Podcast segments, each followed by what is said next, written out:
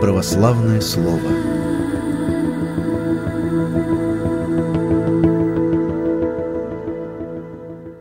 Добрый день, друзья! С вами ведущая Ирина Чернова и настоятель храма святого мученика Иоанна Воина города Петергофа, протеерей Иоанн Смирнов, богослов и философ. Добрый день, отец Иоанн! Добрый день, Ирина. Добрый день, слушатели и зрители. Мы сегодня продолжим а, размышления, а, которые ну, у нас состоялись неделю назад. Мы говорили о пяти доказательствах существования Бога, вот о которых упомянул Воланд в книге и фильмах «Мастер Маргарита». Э, наверное, мы сегодня можем подойти э, к шестому и седьмому. Ну, седьмое – это доказательство ли? Вот поговорим, да, сегодня мы об этом, отец Иоанн. А, хотя, я думаю, вот вопрос, ну, стоит ли перед кем-то такой вопрос, существует ли Бог? Вероятно, в наше время, ну, может быть, да, для кого-то что-то еще и а, откроют. Ну, несомненно, размышления, вот эти доказательства, они открывают что-то по-новому. А, веру человека, вероятно, как-то раскрывают. Или с атеистами вот вам приходится встречаться, отец Иоанн? Ну, конечно, приходится. И дело в том, что атеизм в некотором роде такая же вера. И все доказательства, они равнозначны как для атеизма, так и для веры. То есть мы с вами не можем доказать существование Бога, так же, как и атеисты не могут доказать его несуществование. Да? В области аргументации это совершенно равноправные вещи. Другой вопрос, э, для чего человеку Бог, для чего, для чего человеку вера?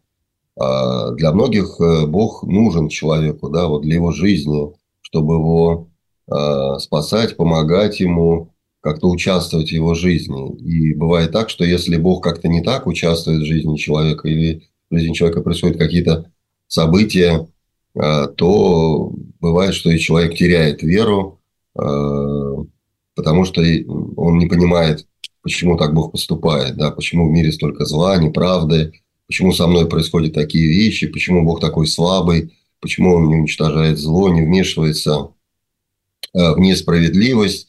Э, для многих людей это серьезный аргумент против Бога. Да? То есть, когда все хорошо, когда Бог им помогает, да, и здесь этот аргумент тоже на самом деле не очень-то работает. Да? Мы все склонны верить в чудеса, в Божью помощь и говорить, вот мне Бог помог, Бог совершил чудо, поэтому я верю. Но потом наступают какие-то другие события, э, и мы теряем веру. Вот то же самое было в Евангелии, когда Христос э, воскресил Лазаря, все в него поверили, пошли за ним, встретили его в Иерусалиме. Но когда Христа распинали, когда его злословили, били, э, позорили, от него все отвернулись. Да? То есть и, и вера сменилась неверием. Значит, истинная вера лежит где-то в ином Э, плане мы должны искать ее вечности. Да? Вот поэтому и этот роман, э, как и Евангелие, э, они и о времени, и о вечности, да, о связи вечности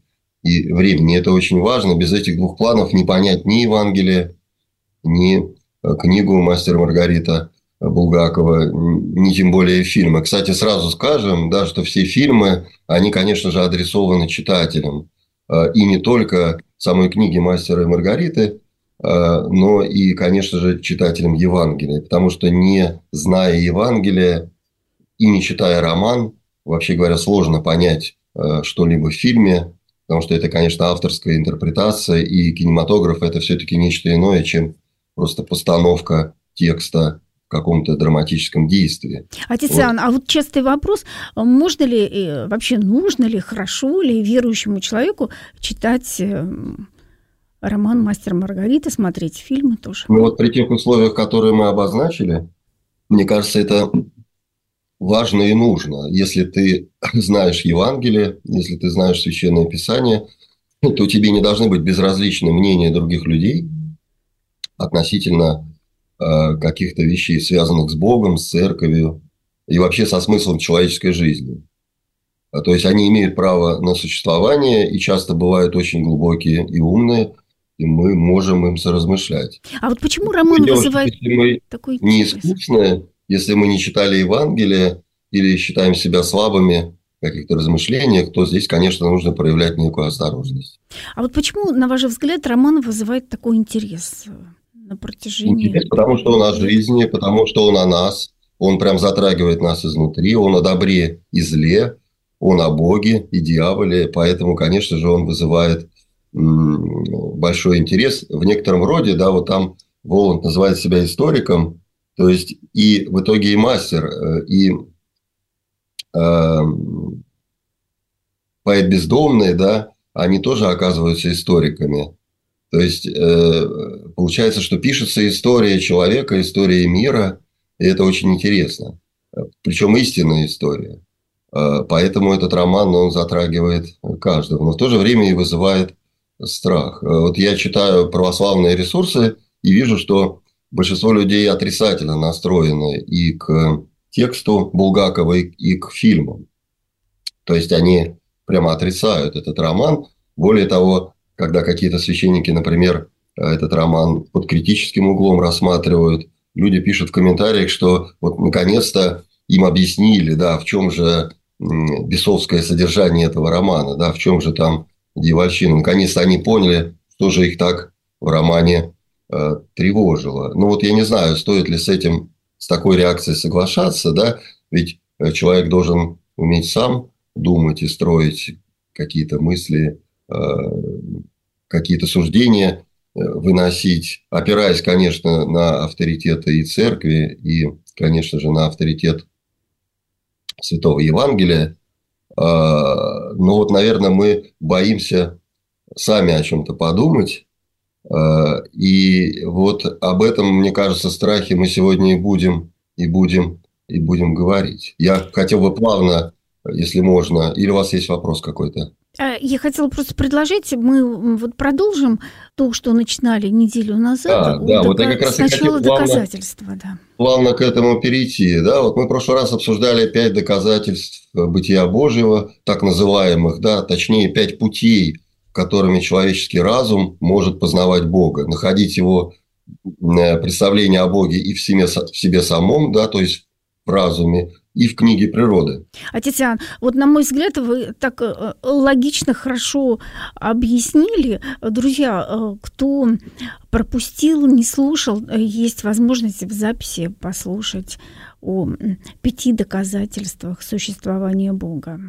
Да, тем более сегодняшняя наша беседа, она вытекает из, из предыдущей. И вот мы говорили, что разум человека способен познавать Бога как вот в себе самом, да, обращаясь к себе самому. Обычно ведь мы разум используем как некий инструмент для познания мира, а тут разум обращается на себя самого, коль скоро он образ и подобие Божие, и в себе ищет основание познания Бога, истина о Боге. И вот он там находит э, то, что мы с вами в прошлый раз э, перечисляли, например, то, что э, этот мир движется, поэтому э, должно существовать некий, некий неподвижный движитель этого мира, да, то есть, то есть Бог. А то, что этот мир состоит из причин и следствий, поэтому должна существовать первопричина. А то, что этот мир устроен целесообразно, во всем угадывается цель, а все цели взаимосвязаны, значит, должен быть кто-то, кто эти цели э, установил. А, то есть Бог. А, в этом мире мы видим, что все происходит по, по необходимости, значит, за этой необходимостью э, должно стоять какое-то высшее существо. Ну и, конец, тот аргумент, который мы в конце разбирали, да, онтологический, выведенный из самого разума, это раз в нашем уме есть представление о совершенстве, э, то совершеннейшим э, существом является Бог. Э, вот эти пять э, таких путей богопознания, когда ум, размышляя о себе самом и о книге природы, приходит к мысли о том, что существует некое высшее существо, которое всеми вот этими свойствами э, обладает. То есть оно всем управляет, оно всем движет, оно лежит в основании всего, оно предписывает цели всему, и в этом смысле это и есть, это и есть Бог. Но вот здесь как раз возникает э, вопрос. Да, мы, кстати, можем сюда еще добавить кантовское, которое доказательство бытия Бога, ну, условно доказательство, потому что Кант не пытался ничего доказывать, он, Это безусловно... как шестое, да, известное? Да, в книге оно тоже упомянуто, Воланд о нем говорит. Заключается оно в том, что раз в человеке действует моральный закон, раз люди поступают морально, то должен существовать и гарант вот этой душевной моральной жизни и морального закона, то есть Бог. Потому что никто нас не принуждает а, поступать моральным, мы можем делать и морально. Если Бога нет, то все позволено. Значит, за моральным поведением а, должно стоять э, существо, э, которое, собственно, является источником этой морали. Но это не является доказательством, да, потому что, как и Волан говорит, что в области разума да, не может быть каких-то именно доказательств. Да, потому что разум он сам себя обосновывает, а чтобы что-то доказать, нужно выйти за пределы разума. Да, мы не можем, находясь внутри, Э, доказывать и обосновывать. Мы должны были бы выйти, но мы не можем выйти за пределы разума, коль скоро мы в нем находимся. Поэтому все доказательства, они вовсе не доказательства, а просто обоснование. И, вероятно, Но... кто-то поспорит, что, ну, разве э, каждый человек обладает нравственным чувством? Ну, э, ну, он считает, что каждый. Я думаю, что у всех нас есть совесть, какой бы она ни была. И все люди, они одинаково обладают моральным чувством. Да, это, наверное, утверждение. Весь вопрос, что это нельзя обосновать никак. Мы это обосновываем просто рассуждением. да, а для доказательства этого, этого мало. Но смотрите, вот здесь мы с вами подошли к самой серьезной точке. Итак, а, мы говорим о Боге, а, вот как о неком перводвигателе, или о мыслящем себя мышлении, или там о первопричине, о, некой субъекте всех целей и так далее. Но тот ли это Бог? Да, вот вопрос. Тот ли это Бог, о котором говорит церковь? Тот ли это Бог, которого мы называем Господом?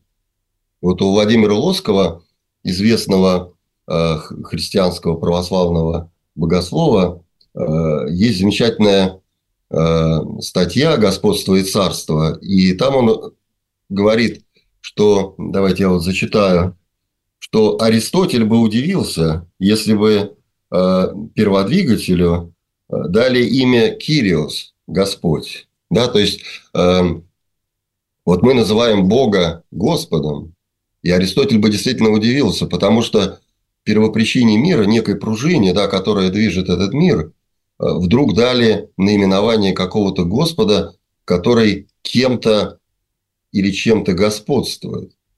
Э, вот здесь мы подходим да, к, к, к, самой, э, к самой сердцевине понимания вопроса. То есть для нас Бог это не просто Бог какой-то философский, в том смысле, что он там первопричина, первоцель, необходимость э, и прочее. Для нас Бог это господин наш господин. А что предполагает господство? Господство предполагает того, над кем господствует. Значит, это личность человека. И господство предполагает, что кто-то может сказать «нет». Значит, господство предполагает отказ, да, господство предполагает сопротивление. И вот здесь, видите, мы сталкиваемся с совершенно двумя разными пониманиями Бога. То есть, с одной стороны, он условие первопричина, а с другой стороны, он тот, кто господствует над теми, кто может ему сказать «да» или «нет», кто обладает свойством свободы, да, и кто подчиняется его господству или пытается э, сопротивляться его господству. И вот библейские книги, например, книга Иова или даже история патриарха Иакова, который боролся с Богом, э, ну и последующие, да, все встречи человека и Бога, да, они всегда носили вот такой личный характер. Бог обращался к Аврааму, заключал с ним завет, или там к Исааку, к Иакову, общался с Моисеем, с пророками, именно как личность. Да, он не просто как первопричина э, запускал процессы в этом мире, да, он с ними общался как личность с личностью. И э, вот идея господства, да, которая проливает свет на наше с вами христианское представление о Боге. И именно в книге да, тоже обсуждается эта тема. Господин ли Бог этого мира? Э, и вообще, каким образом человек может э, в этом господстве участвовать. Поэтому я бы хотел немножечко вот об этом, пока еще не касаясь книги, да, поговорить. Потому что для христианства эта идея господства Бога, да, она очень важна. Мы же говорим, Бог Господь и явися нам.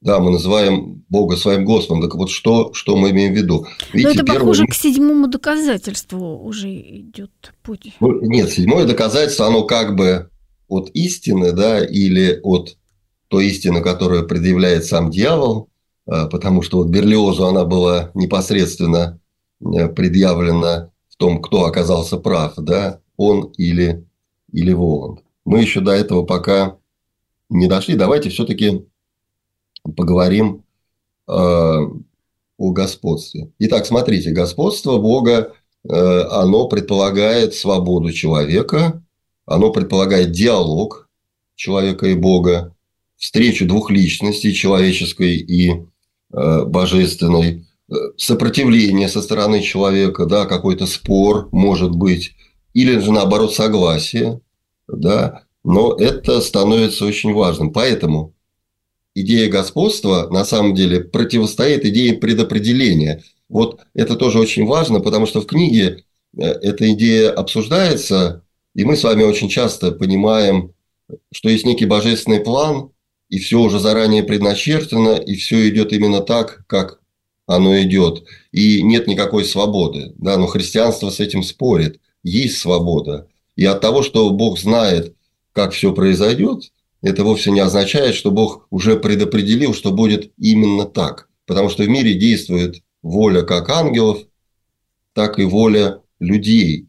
А, и они принимают свободные решения. Да? Они не марионетки в руках Бога и не винтики в каком-то механизме вот этого а, первопричины, да, необходимости и так далее, которые просто выполняют свою функцию. Мы эту идею можем довести до абсурда, э, посчитав, что тогда Христос сам себя убил на кресте с помощью, э, там, допустим, Иуды, который его предал, или там первосвященника Каиафы, или каких-то других вот распинателей, да, это они его убили, да, а не он сам себя убил. Он знал об этом, да, это было Э, предначертано, но не предопределено, да, потому что если предопределение означает вот прям необходимость.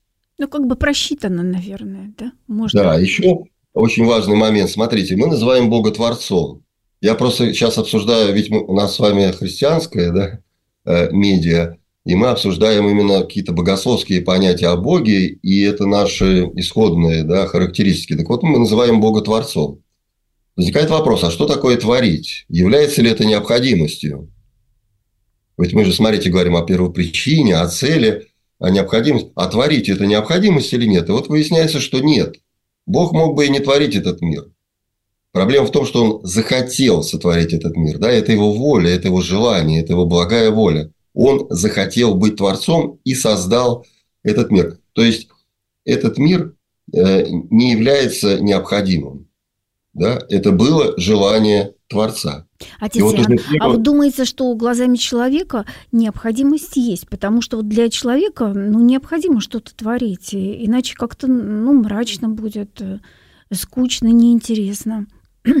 Ведь человек, а... он всегда старается что-то сделать, как-то украсить, преобразить что-то. Ну, безусловно, это привносит какой-то смысл, и он тут здесь подражает Творцу. Но согласитесь, что вас никто не заставляет. От того, что вам хочется творить, и в этом смысле человек такая же личность, как и Бог, а, тоже свободная. Вас никто не заставляет творить. Вы можете всю жизнь пролежать на диване и ничего не сделать вообще. Ну, можно. Вас ни к чему не побуждает. Да, вот мы об этом говорим. Не о том, что это полезно что-то творить, а о том, что можно не творить. Что это не является необходимостью. Можно вообще не творить. Так вот, Бог мог бы этот мир не сотворить. Но он его сотворил, да, и смотрите, какое противоречие. Только что мы говорили о том, что Бог – это первопричина, первоцель там, и так далее, а сейчас мы говорим, что Бог – господин, и ему он сообщается с теми, кто ему кто с ним спорит, вступает в диалог, его любит или ненавидит, противоречит ему. Выясняется, что Бог Творец, э, который сотворил этот мир, э, потому что он так просто захотел, а не потому что это было необходимо по его божественной сущности, обязательно. Ведь в чем необходимость, да? Что иначе и быть не может, да? Мы называем необходимостью то, что не может не произойти.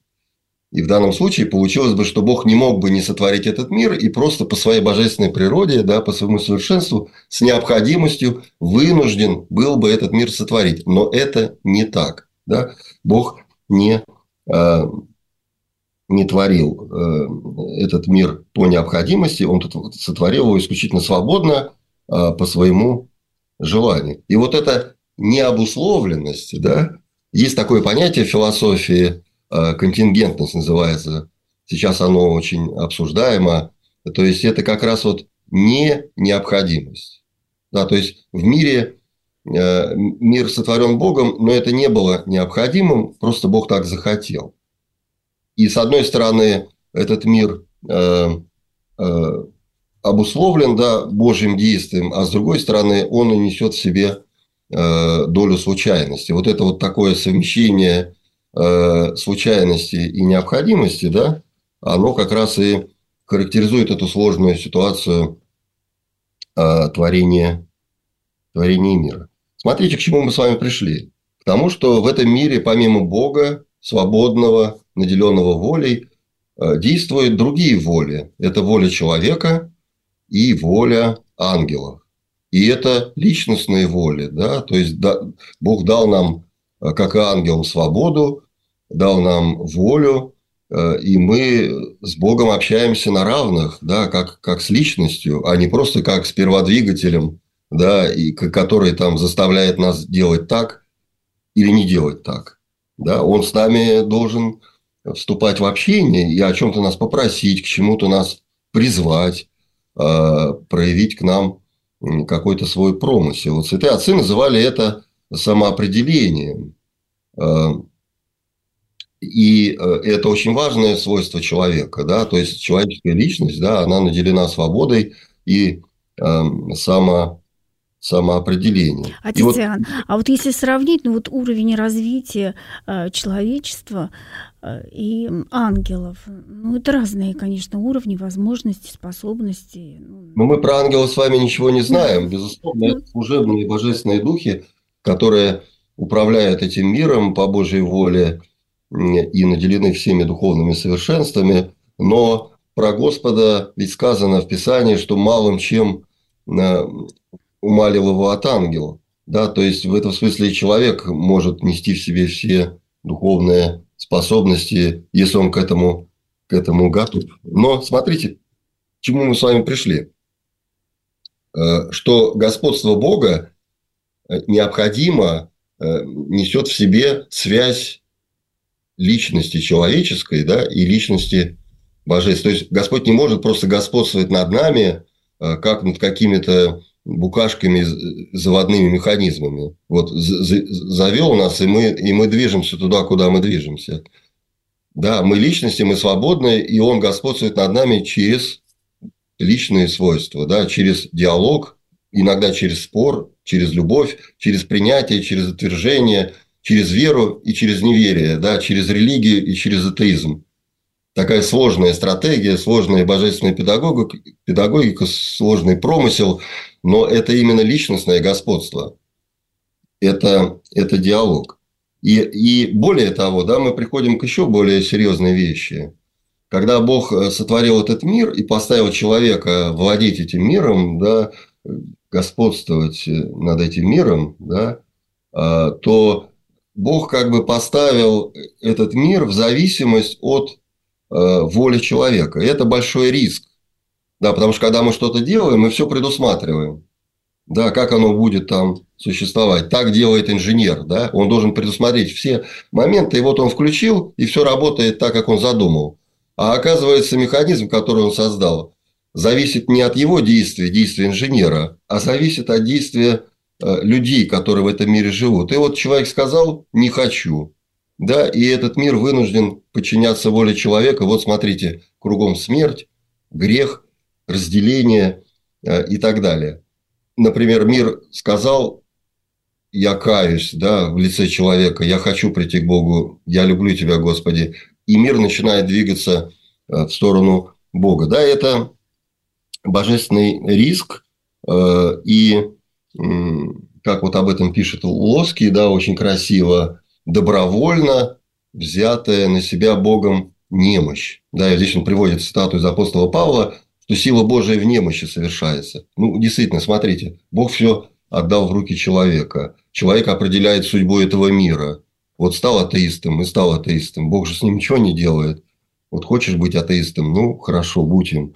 А, и а, получается, что э, Господь приходит, Он не спорит, Он дает себя распять, э, Он уничтожает смерть на кресте, поэтому и говорят о безумии креста. Да? Ну как так, владыка вселенной, вот тот самый перводвигатель, первопричина, э, определяющий все цели, и вдруг дает себя распять, проявляет слабость, потому что он не спорит, он прощает грешников – он э, не устанавливает никакой справедливости вообще, а предоставляет человеку полную свободу выбора. И вот человек сам решает, что делать, и в итоге приходит к безумию, просто убивает, убивает Бога. Прости и мочи, не ведают, что творят. Да, вот что мы слышим, что мы слышим э, в Евангелии. И вот здесь как раз э, мы недавно Э, с моими слушателями разбирали песнь песни, там есть вот очень Соломона, есть красивая о том, что любовь крепка как смерть, да, и ревность люта как преисподняя. Вот как бы критерии Бога. Любовь крепкая как смерть и ревность э, лютая как преисподняя. То есть, э, смотрите, здесь уже не атрибуты перводвигателя там, или еще кого-то, это атрибуты какой-то живой любви. Бог рискует, создает человека, все ему дает. Он рискует, что человек от него отвернется, но Бог продолжает его любить и ждет взаимной любви. Да, это большой риск, но и цена велика, потому что если человек все-таки откликается, да, если человек все-таки приходит на этот зов, то тогда цель Бога достигнута, да, потому что он ждал этой ответной любви. И, наверное, была да. надежда, что распятия не будет. Хотя, вероятно, э, было Это рассчитано. вот это была надежда людей, э, в том числе и апостолов, да, которые мыслили не божеское, а человеческое, о чем Господь сказал Петру, назвав его сатаной. Да, потому что Петр в данном случае выступал как противник, как сатана, который не понимал Божьего замысла, да, не хотел принимать этой божественной любви, этого божественного риска. Или то же самое Э, сделали друзья Иова из книги Иова. Потому что Иов говорил, я ничего такого не делал, поэтому, Господи, ответь мне, почему я не прав, почему я страдаю. Вот Иов прямо так дерзновенно к Богу обращается. А что делают друзья? Он говорит, Иов, замолчи, на самом деле ты не прав, ты всегда не прав, ты не можешь ничего говорить, э, ты грешен, тебе точно есть какие-то грехи, молчи и делай то, что тебе сказали. Да, и вот часто в нас именно и живет вот этот, этот мотив. Молчи и делай то, что тебе сказали. То есть, как бы свобода человека куда-то пропадает, желание человека что-то сказать от себя самого, да, проявить какую-то самость, проявить мысль, да, свободно что-то помыслить и решить, принять на себя ответственность, она куда-то исчезает – а вот, кстати, пример, пример Иова показывает, вот, доказывает даже, что человек должен сам обратиться к Богу. Что-то говорят, может быть, что-то объясняют человеку в церкви, но он должен, как Иов, э, сам обратиться, спросить Конечно. Бога. Видите, мы опять пришли к тому, что в человеке человек свободен, да, у него есть свой разум и своя воля. И вот ответственность в этом – я должен свободно поверить, я должен свободно решить, я должен принять, принять этот выбор. И вот э, этот союз двух воль, божественной и человеческой, да, он красной нитью проходит через все священное писание, потому что Бог так общается с Авраамом, с Моисеем, последний завет Бога со Христом, да, ведь что такое завет? Это отношение, это договор между Богом и, и человеком, да, вот взаимодействие двух воль. И на этом личном отношении все, все собственно, э, строится. Ну и вот здесь мы подходим э, к третьей теме. это третья воля. Да? То есть, смотрите, мы говорим о воле человека, о воле Бога, а третья воля – это воля ангелов. И, в частности, воля падших ангелов, да, которые, которые отпали э, от Бога. То есть, воля, которая противится Богу. И вот здесь человек, да, он э, может как бы выступать и как тот, кто проявляет Богу любовь, и как тот, кто от Бога э, отходит или спорит с ним, или отказывается. Но это должна быть всегда свободная любовь, да, непринужденная. Бог не может заставить человека любить себя, да, он может только ждать, пока человек захочет Бога э, полюбить. Э, так вот, Получается, что когда в мир вошел грех, да, благодаря вот нежеланию человека жить с Богом и нежеланию э, падших ангелов жить с Богом, то человек оказался под властью вот этого закона греха, смерти и, и тления. Э, и в этом смысле, э, когда мы говорим о том, что в этом мире действует третья воля, да, воля дьявола, то выясняется, что на самом деле э, все равно э, так или иначе э, все это служит божественному промыслу, да, такой вот сложной стратегии, э, динамической стратегии, да, чтобы привести человека через любовь э, к самому, к самому Богу. Потому что э, ведь э, справедливость должна быть Э, и, по сути, э, дьявол наказывает человека, да, дьявол э, иногда господствует над человеком, потому что человек не прав. Да, но в итоге, наказывая человека, все равно таким образом дьявол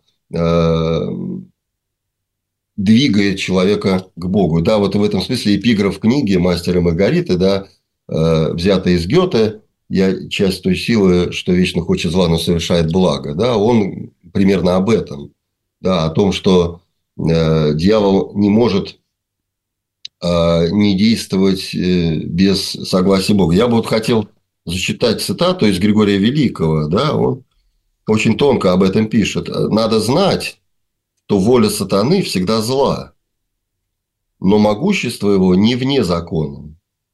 Э, потому что он волю он имеет от самого себя, а власть от Бога.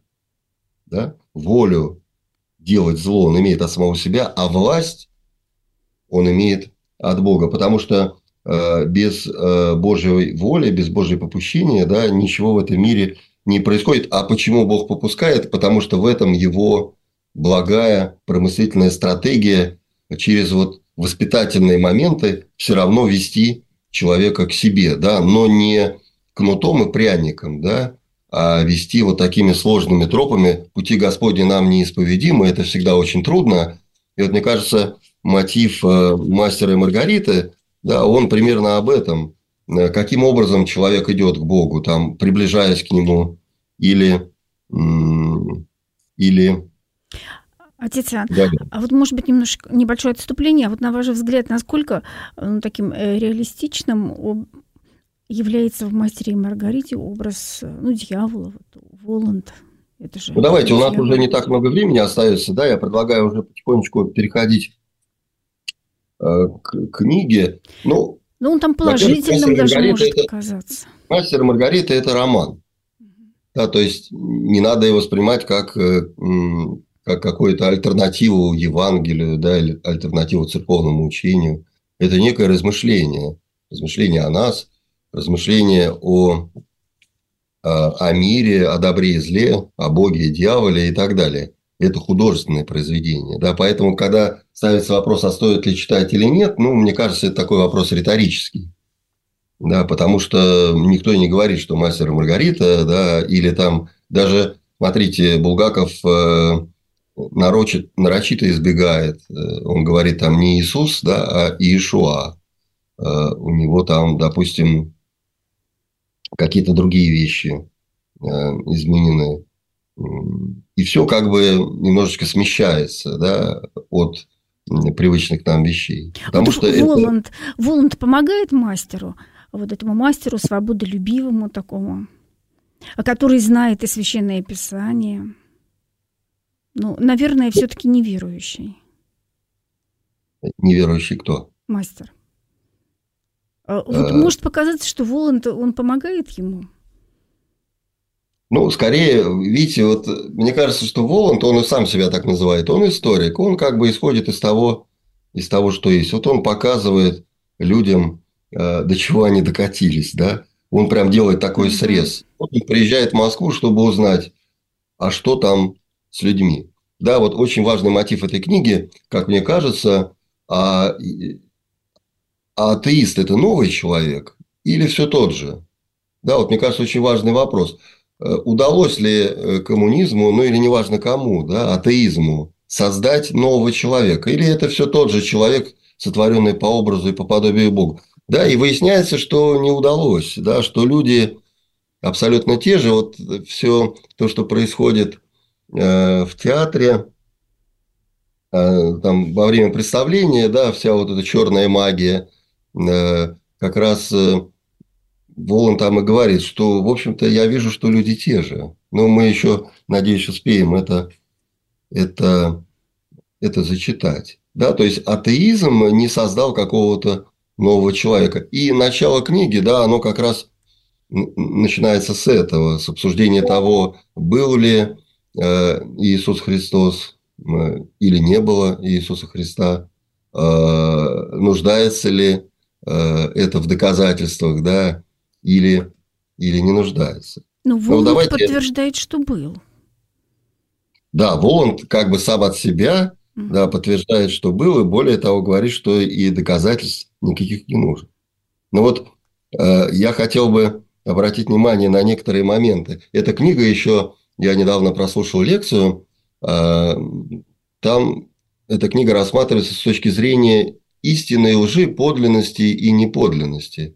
Вот там э, Воланд говорит, что э, чего не хватишься, у вас ничего нет. Да? Нет ни Бога, ни дьявола. Да? То есть люди живут в каком-то странном мире, где у них ничего нет. Они отказались от каких-то вещей истинных, да, и живут в каком-то лживом, выдуманном мире. И вот эта лживость, да, она постепенно вскрывается. В самом начале очень э, такой оригинальный момент, когда они Берлиоз и бездомные подходят к этой будке с пива-воды, да, то оказывается, что там ничего нет, ни нарзана, ни пива. И хотя уже вечер, говорят, что пиво привезут к вечеру, хотя на самом деле понятно, что уже вечер наступил, значит, его никогда не привезут, и это, и это отговорка.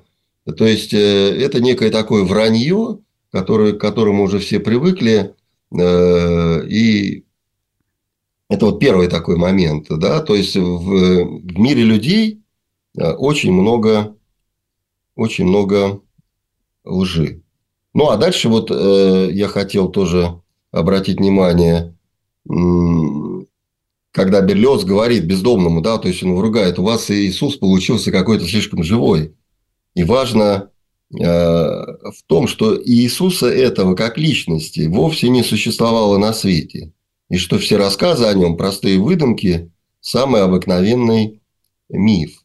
Да, вот э, в чем задача атеизма сказать, что Иисуса не было, да, и все это миф. И, собственно, этот миф и развенчивает э, Воланд, э, потому что в итоге, предъявляя Берлиозу э, свое доказательство, да, и вот когда Воланд говорит, э, какая прелесть, что вы атеисты, да, э, и Берлиоз говорит, в нашей стране атеизм никого не удивляет.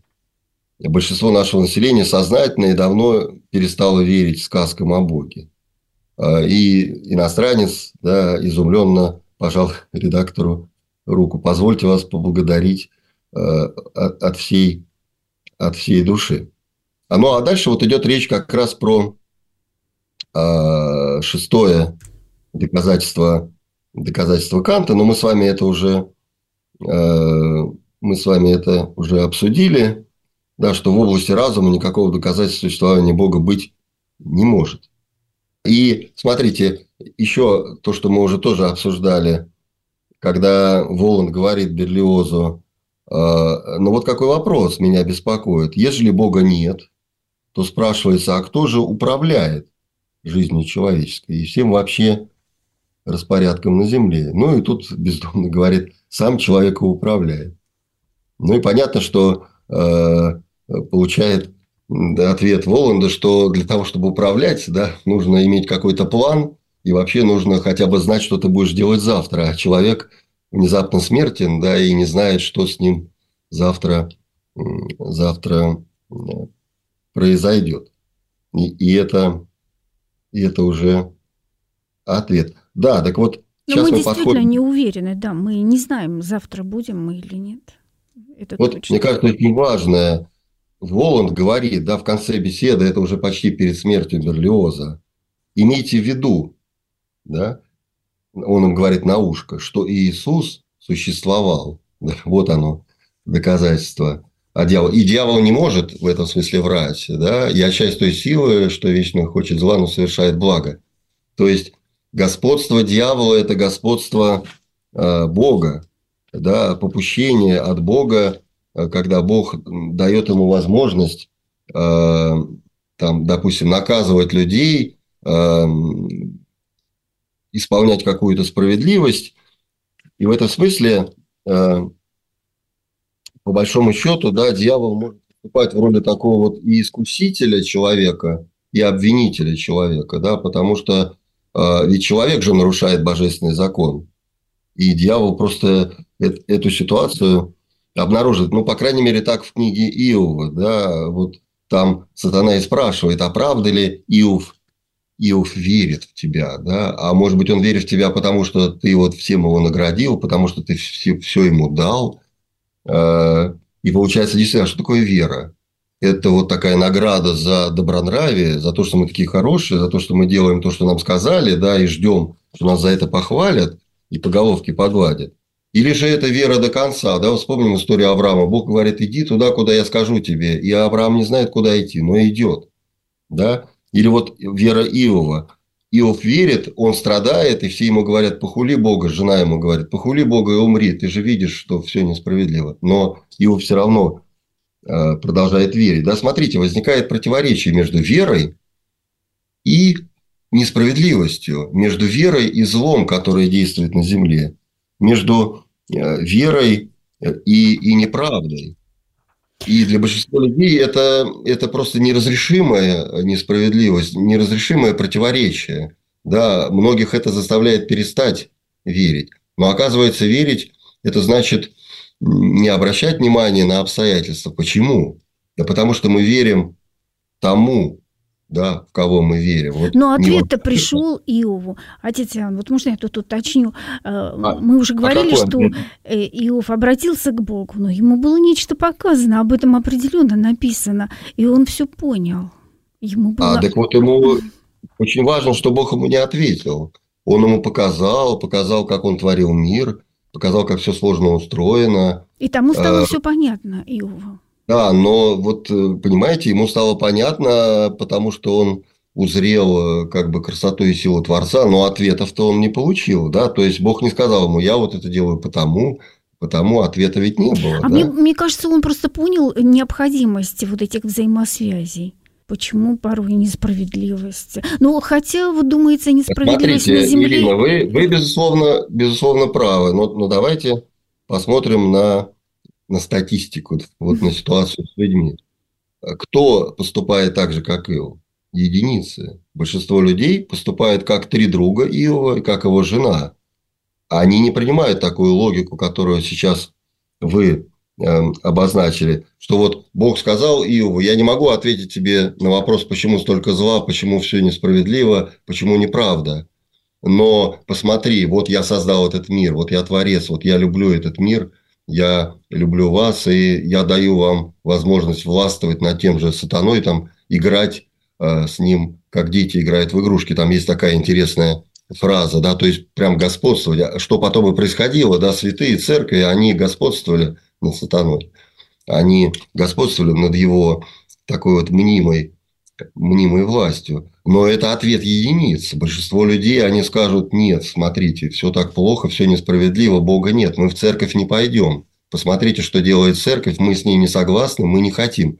где наше благополучие, где наше благоденствие, почему Бог отнял у меня здоровье, почему Бог отнял у меня там, не знаю, близких и так далее. Я не хотел этого.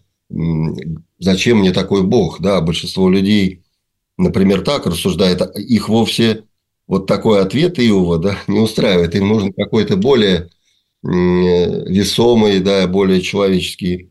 Но тут сердце подключается, не разум, а чувство, наверное. Ну, чувства, да, но кто-то скажет, что чувства их тоже мало, да, может быть, мы...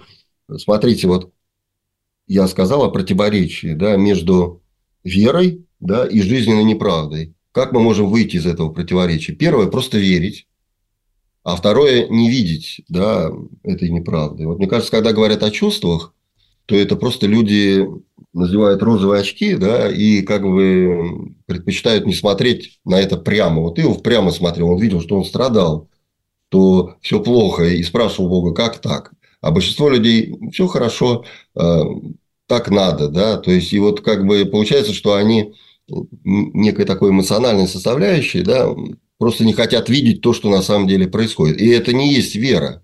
Отец да. Иван, я про чувства имела в виду, вот я сейчас еще раз зачитаю из православного календаря. Главным доказательством в православии был и остается сам человек, в сердце своем встретившийся с Богом. Если этой встречи не произошло, как можно уверовать? Но это опять же про Иова, который сам обратился и увидел. Но мы с вами про эту встречу сегодня всю передачу говорим, да, потому что это встреча одной личности человеческой и личности божественной доказательством это не является, да, потому что встреча, она неописуема. Как мы с вами сможем описать нашу с вами встречу с Богом? Никак. И вот поэтому и Воланд говорит, да, э, просто он существовал, и больше ничего, не надо никаких точек зрения, да. Но требуется же хоть какое-нибудь доказательство, начал Берлиоз. И доказательств никаких не требуется, ответил профессор. И заговорил негромко. Да, то есть, вот не требуется никаких доказательств, на самом деле, потому что их просто не существует. Как э, веры, так и атеизма. Я хотел бы еще один, вот у нас уже совсем мало времени, я вижу, mm-hmm, да. А, когда разговор Пилата и Иешуа. Вот Иешуа там говорит Пилату, добрый человек, поверь мне. И тут, конечно, прокуратор его обрывает, но вот, вот это, мне прям это врезалось в память и в сердце. То есть э, Господь Иешуа, да, говорит очень простую вещь. Добрый человек, поверь мне. Вот, собственно, тот посыл, да, который Бог обращает к сердцу каждого человека. Понятно, что он ему не поверил, и там начались рассуждения об истине и прочем. Да, но вот в этом суть. Да, так Господь вот обращается к простоте нашего сердца. Но Просто в Библии, по... в Евангелии он говорит, придите ко мне, все труждающиеся и обремененные. Но вот в книге э, главные это герои прибегают э, к помощи другой силы, чтобы как-то решить свои вопросы. Может быть, вот это какой-то противовес. Э, Христос говорит, придите ко мне. Ну, безусловно, да. И в этом как бы дьявол и обличает, собственно, или Воланд людей, да, что вот они забыли о Боге, а самое главное, они живут не подлинно, они живут не истинно, они врут, они пребывают во лжи, они не принимают решения, да, они в постоянном страхе, они боятся чего-то сказать, боятся написать, боятся что-то сделать.